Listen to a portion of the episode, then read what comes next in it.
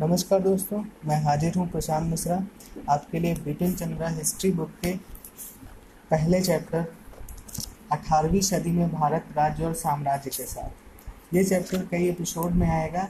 आप ये आधुनिक भारत का इतिहास जो है बिपिन चंद्रा जी के द्वारा जो लिखी गई है, इसका ब्रॉडकास्ट आप सुन रहे हैं पॉडकास्ट पर। अठारहवीं सदी में भारत राज्य और समाज।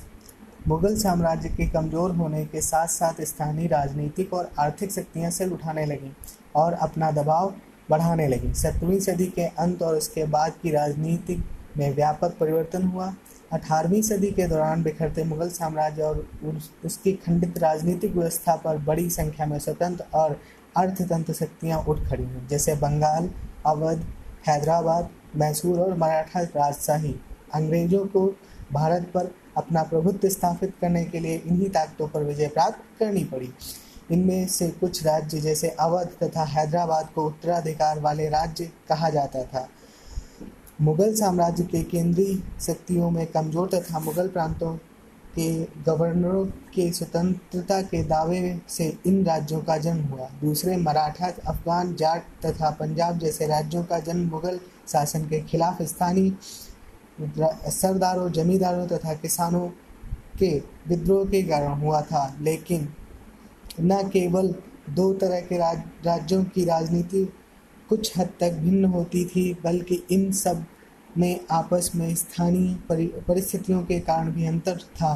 फिर भी इसमें कोई आश्चर्य की बात नहीं है कि मोटे तौर पर इन सभी का राजनीतिक और प्रशासनिक ढांचा तकरीबन एक सा ही था। लेकिन एक तीसरा क्षेत्र भी था, जिसमें दक्षिण, पश्चिम तथा दक्षिण पूर्व के समुद्री किनारों के इलाके तथा उत्तर पूर्वी भारत के क्षेत्र शामिल थे, जहाँ पर किसी भी रूप में मुगल प्रभाव नहीं पहुँच सका था। मुगल सम्राट सम्राट के नाम मात्र की सर्वोच्चता स्वीकार कर उसे, उसके प्रतिनिधि के रूप में स्वीकृत प्राप्त कर। अठारहवीं सदी के सभी राज्यों के शासकों ने अपने पद को वैधता प्रदान करने की कोशिश की थी। बहरहाल, इनमें से लगभग सभी ने मुगल प्रशासन के प्रशासन के तौर तरीके और उसकी पद्धति को अपनाया। पहले समूह में आने वाले राज्यों ने उत्तराधिकार के रूप में कार्य विधि मुगल प्रशासनिक ढांचा और संस्थाओं को प्राप्त किया।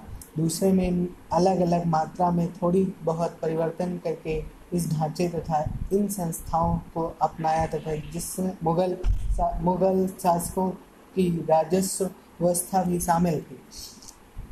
इन राज्यों के शासकों ने शांति व्यवस्था बहाल की तथा व्यापारिक आर्थिक और राजनीतिक ढांचा खड़ा किया। निचले स्तर पर काम करने वाले अधिकारी छोटे छोटे सरदारों तथा जमींदारों की ताकतें कम की और इस काम में इन सबको अलग अलग मात्रा में सफलता मिली। किसानों के अधिशेष उत्पादन पर नियंत्रण के लिए ये लोग ऊपर के अधिकारियों से झगड़ते रहते थे और कभी कभी सत्ता और संरक्षण के स्थानीय केंद्र कायम करने में ही लोग सफल भी हो जाते थे। उन्होंने उन स्थानीय जमींदारों तथा सरदारों से भी समझौता किया तथा उनको अपने साथ लिया जो शांति और व्यवस्था चाहते थे। आमतौर पर कहा जाए तो अधिकांश राज्यों अधिकांश राज्यों में राजनीतिक अधिकारों का विकेंद्रीकरण हो गया तथा सरदारों, जागीरदारों और जमींदारों के को इसके कारण राजनीतिक और आर्थिक शक्ति की दृष्टि से लाभ मिला। इन राज्यों की राजनीति लगातार गैर सांप्रदायिक और धर्मनिरपेक्ष बनी रही, क्योंकि इन राज्यों के शासकों की आर्थिक तथा राजनीतिक प्रेरक शक्ति समान थी। सार्वजनिक स्थानों की नियुक्तियों सेनाओं में भर्ती या नागरिक सेवाओं में शासक धार्मिक आधार पर भेदभाव नहीं बरतते थे और जब लोग किसी सत्ता अथवा शासन के विरुद्ध विद्रोह करते थे तो इस पर, इस बात पर विचार नहीं करते थे कि उनके शासक का धर्म क्या है। इसलिए इस बात पर विश्वास करने के लिए कोई आधार नहीं मिलता कि मुगल साम्राज्य के पतन और विघटन के बाद भारत के विभिन्न भागों में कानून और व्यवस्था की समस्या उठ खड़ी हुई और चारों ओर अराजकता फैल गई। वास्तविकता तो यह है कि अठारहवीं शताब्दी में प्रशासन तथा अर्थव्यवस्था में जो भी अवस्था विद्यमान थी, वह भारतीय राज्यों के आंतरिक मामलों में ब्रिटिश हस्तक्षेप और ब्रिटेन द्वारा चलाए गए विजय अभियानों का परिणाम थी।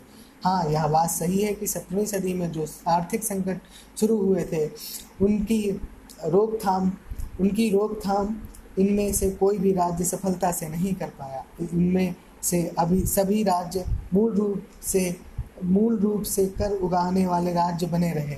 जमींदारों और जागीरदारों की संख्या तथा राजनीतिक ताकत में लगातार वृद्धि होती रही और कृषि में होने वाली आमदनी के लिए वो लगातार आपस में झगड़ते रहे। इसके साथ साथ किसानों की हालत दिनों दिन बिगड़ती चली गई। यहाँ, जहाँ इन राज्यों में आंतरिक व्यापार को ठप नहीं होने दिया, वहीं विदेशियों के व्यापार को बढ़ावा देने की कोशिश भी की। लेकिन अपने राज्यों के आधारभूत, औद्योगिक और वाणिज्यिक ढांचे को आधुनिक रूप देने के लिए इन लोगों ने कुछ नहीं किया। इसमें यह बात साफ़ हो जाती है कि वो आपस में संगठित क्यों नहीं हो सके और विदेशी आक्रमणों को विफल करने में उनको क्यों सफलता हासिल नहीं हुई। हैदराबाद और कर्नाटक। निजामुल मुल्क आसफ जाह ने 1724 में हैदराबाद राज्य की स्थापना की। औरंगज़ेब के बाद समय के नवाबों ने उसका महत्वपूर्ण स्थान था। सैयद बंधुओं की गद्दी से हटाने में उसकी अहम भूमिका थी। उसको डक्कन के वायसराय का खिताब प्राप्त था। 1720 से 1722 के बीच डक्कन में उसे अपनी स्थिति सुदृढ़ की वह 1722 से 1724 तक साम्राज्य का वज़ीर रहा। वह, मगर वह जल्द ही वज़ीर के काम से तंग आ गया क्योंकि बादशाह मोहम्मद शाह के प्रशासन में सुधार लाने की सब उसकी सब कोशिशों को नाकाम कर दिया। इसलिए उसने दक्कन वापस जाने का फैसला किया, जहाँ वह सही सलामत अपना आधिपत्य बनाए रख सकता था। यहाँ उसने हैदराबाद राज्य की नींव रखी, जिस पर उसने कठोरतापूर्वक शासन किया।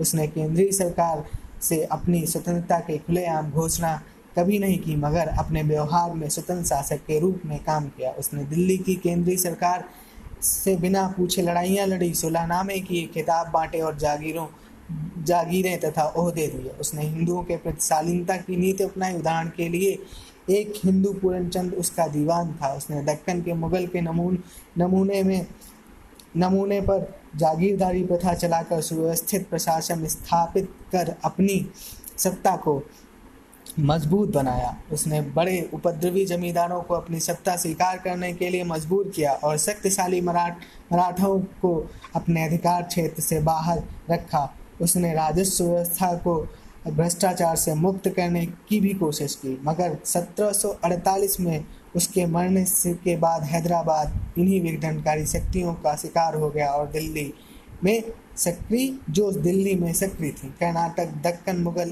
का एक सूबा था और इस और इस तरह वह हैदराबाद के निज़ाम के अधिकार के अंतर्गत आता था। मगर व्यवहार में जिन प्रकार निज़ाम दिल्ली की सरकार से स्वतंत्र हो गया था, उसी प्रकार कर्नाटक का नायब सूबेदार, जिसे कर्नाटक का नवाब कहा जाता था, अपने को दक्कन के नवाब के नियंत्रण से मुक्ति कर अपने ओहदे को वंश, वंशगत बना चुका था। अतः कर्नाटक के नवाब सादतुल्ला खान ने अपने भतीजे दोस्त अली को निज़ाम की मंजूरी के बिना ही अपना अपना उत्तराधिकारी बना दिया। आगे चलकर 1740 के बाद कर्नाटक की स्थिति नवाबी के लिए बारंबार संघर्षों के कारण बिगड़ी और उसे यूरोपीय व्यापारी व्यापारी कंपनियों को भारतीय राजनीति में प्रत्यक्ष रूप से हस्तक्षेप करने का मौका मिल गया। बंगाल केंद्रीय सत्ता की बढ़ती कमज़ोरी का फ़ायदा उठा, उठाकर असाधारण योग्यता वाले दो व्यक्तियों, मुर्शीद कुली खां और अली वर्दी खां ने बंगाल को वस्तुतः स्वतंत्र बना दिया। मुर्शीद कुली खां को 1717 में जाकर बंगाल का सूबेदार बनाया गया। वह, मगर वह वास्तविक शासक 1700 से ही था, जब उसे दीवान बनाया गया था। उसने खुद को तुरंत केंद्रीय नियंत्रण से मुक्त कर लिया यद्यपि वह बादशाह को नियम नियमित रूप से नजराने की काफ़ी बड़ी रकम भेजा भेजता रहा। उसने अंदरूनी और बाहर बाहरी ख, बाहरी खतरे से बंगाल को मुक्त कर वहाँ शांति कायम की। अब बंगाल जमींदारों की प्रमुख बगावतों से भी कमोवेश मुक्त हो गया। इसके शासन उसके शासन के दौरान केवल तीन विद्रोह हुए। पहला विद्रोह सीताराम राय उदय नारायण और गुलाम मोहम्मद ने किया। इसके बाद सुजात खां ने बगावत की। अंतिम विद्रोह नजात खां का था। उनके हर, उनको हराने के बाद मुर्शीद कुली खां ने उनकी जमींदारियाँ अपने कृपा पात्र राम जीवन को दे दी।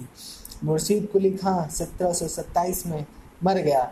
उसके बाद उसके दामाद सुजाउद्दीन सुजाउद्दीन ने बंगाल पर सत्रह सौ उनतीस तक शासन किया। उसकी जगह पर उसका बेटा सरफराज खां आया, जिसे उसी साल गद्दी से हटाकर अली वर्दी खां नवाब बन गया। इन तीनों नवाबों ने बंगाल को शांतिपूर्ण और सुव्यवस्थित प्रशासन दिया। उन्होंने व्यापार और उद्योग को बढ़ावा दिया। मुर्शीद कुली खां ने प्रशासन में मित्र वीरता बरती। उसने बंगाल के वित्तीय मामलों का प्रबंधन नए सिरे से किया। उसने नए भू राजस्व बंदोबस्त के ज़रिए जागीर जागीर भूमि के एक बड़े भाग को खालसा भूमि बना दिया और इजारा व्यवस्था ठेके पर भूमि राजस्व वसूल करने की व्यवस्था आरंभ की। स्थानीय जमींदार और सौदा सौदागर साहूकारों के बीच उस बीच से उसे राजस्व वसूलने वाली किसान और सौदागर समूह साहूकार भर्ती किए। उसने गरीब खेतिहरों का कष्ट दूर करने तथा उन्हें समय पर भू राजस्व देने में समर्थ में सम, वसूलने बीच राजस्व वसूलने तथा सौदागर साहू भर्ती करे। उसने गरीब खेतिहर को कष्ट दूर करने, उन्हें भू राजस्व देने में समर्थ बनाने के लिए तकावी ऋण भी दिए। इस प्रकार वह बंगाल सरकार के संसाधनों को बढ़ा सका, मगर इजारा व्यवस्था ने किसानों और जमींदारों पर आर्थिक बोझ बढ़ा दिया। इसके अलावा यद्यपि विषय ने केवल असल जमा की असल जमा की मांग की और गैर कानूनी टैक्स हटा दिए, तथापि उसने जागीर जागीर जमींदार और किसानों से लगान की वसूली बड़ी निर्दयता के साथ की। उसके सुधारों तथा एक परिणाम यह हुआ कि उसने पुराने जमींदारों को निकाल बाहर किया गया और उनकी जगह नए अभी अभी बन पे जमींदार आ गए। मुर्शीद कुली खां और उसके बाद के नवाबों ने हिंदू और मुसलमानों को रोज़गार में समान अवसर दिए। उन्होंने उन्होंने सबसे ऊँचे नागरिक उहदों और कई फौजी उहदों पर बंगालियों को रखा।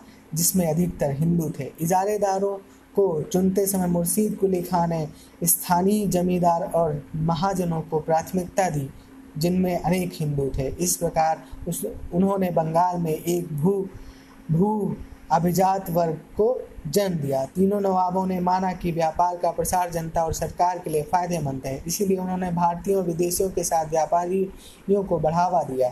नियमित थानों और चौकियों की व्यवस्था कर सड़कों और नदियों की सुरक्षा का इंतज़ाम किया। उन्होंने अफसरों के निजी व्यापार रोक दिए तथा तथा निजी व्यापार को रोक दिया। साथ ही उन्होंने इस बात का भी ख्याल रखा कि विदेशी व्यापारिक कंपनियों तथा उनके नौकर, नौकरों पर कड़ा नियंत्रण रखा जाए और उन्हें अपने विशेषाधिकारों का दुरुपयोग नहीं करने दिया जाए। उन्होंने अंग्रेज़ी ईस्ट इंडिया कंपनी के नौकरों को देश के कानून का पालन करने तथा अन्य व्यापारियों के बराबर सीमा शुल्क देने के लिए मजबूर किया। अली वर्दी खान ने अंग्रेज़ों और फ्रांसीसियों को कलकत्ता और चंदनगर के अपने कारखानों की किलेबंदी करने की इजाज़त नहीं दी। उन सबके बावजूद बंगाल के नवाब एक दृष्टि से बड़े नासमझ और लापरवाह साबित हुए। अंग्रेज़ी ईस्ट इंडिया कंपनी की प्रवृत्ति 1707 के बाद अपनी मांगों को मनवाने के लिए सैनिक शक्ति का प्रयोग करके करने या इसके इस्तेमाल की धमकी देने की होने लगी थी। नवाबों ने इस प्रवृत्ति को मजबूती से नहीं दबाया। वे कंपनी की धमकियों का जवाब देने की ताकत रखते थे, मगर उनकी निरंतर यह विश्वास रहा कि कोई भी मात्र व्यापारिक कंपनी उनकी सत्ता के लिए कोई खतरा नहीं कर सकती। वे इस बात को महसूस नहीं कर सके कि अंग्रेज़ी अंग्रेज़ी कंपनियाँ व्यापारियों की कंपनी मात्र नहीं, बल्कि उस समय के अत्यंत आक्रामक और विस्तारवादी उपनिवेश के प्रतिनिधि थे। शेष दुनिया के बारे में उनका अज्ञान और उससे संपर्क का अभाव उनके लिए बड़ा महँगा पड़ा। नहीं तो अफ्रीका, दक्षिण पूर्व एशिया, लैटिन अमेरिका में पश्चिमी व्यापारिक कंपनियों के विध्वंसकारी कामों के संबंध में उनको जानकारी अवश्य हो जाती। बंगाल के नवाबों ने नवाबों ने शक्तिशाली फौज बनाने की ओर ध्यान नहीं दिया और और उसकी, उन्हें भारी कीमत चुकानी पड़ी। उदाहरण के लिए मुर्शीद कुली खां, की फौज में केवल बीस हज़ार घुड़सवार और चार सॉरी दो हज़ार घुड़सवार और चार हज़ार पैदल सैनिक थे। अली वर्दी खां को मराठाओं की बारंबार हमले से तंग होना पड़ा और अंततोगत्या उन्हें उड़ीसा का एक बड़ा हिस्सा उन्हें दे देना पड़ा। अतः सत्रह सौ छप्पन सत्तावन में ईस्ट इंडिया कंपनी ने अली वर्दी खां के उत्तराधिकारी सिराजुद्दौला के खिलाफ लड़ाई का ऐलान कर दिया तथा शक्तिशाली फौज के अभाव ने भी विदेशी कंपनियों की जीत में काफ़ी योगदान दिया। अफसरों के बीच बढ़ते हुए भ्रष्टाचार को रोकने के लिए बंगाल के नवाब असफल रहे। यहाँ तक कि न्यायिक अधिकारी काजी और मुफ्ती घूस लेने में भी नहीं हिचकिचाते थे। विदेशी कंपनियों ने इस कमज़ोरी का पूरा फ़ायदा उठाया और सरकारी कानून, कायदों और नीतियों की जड़ें खो दी।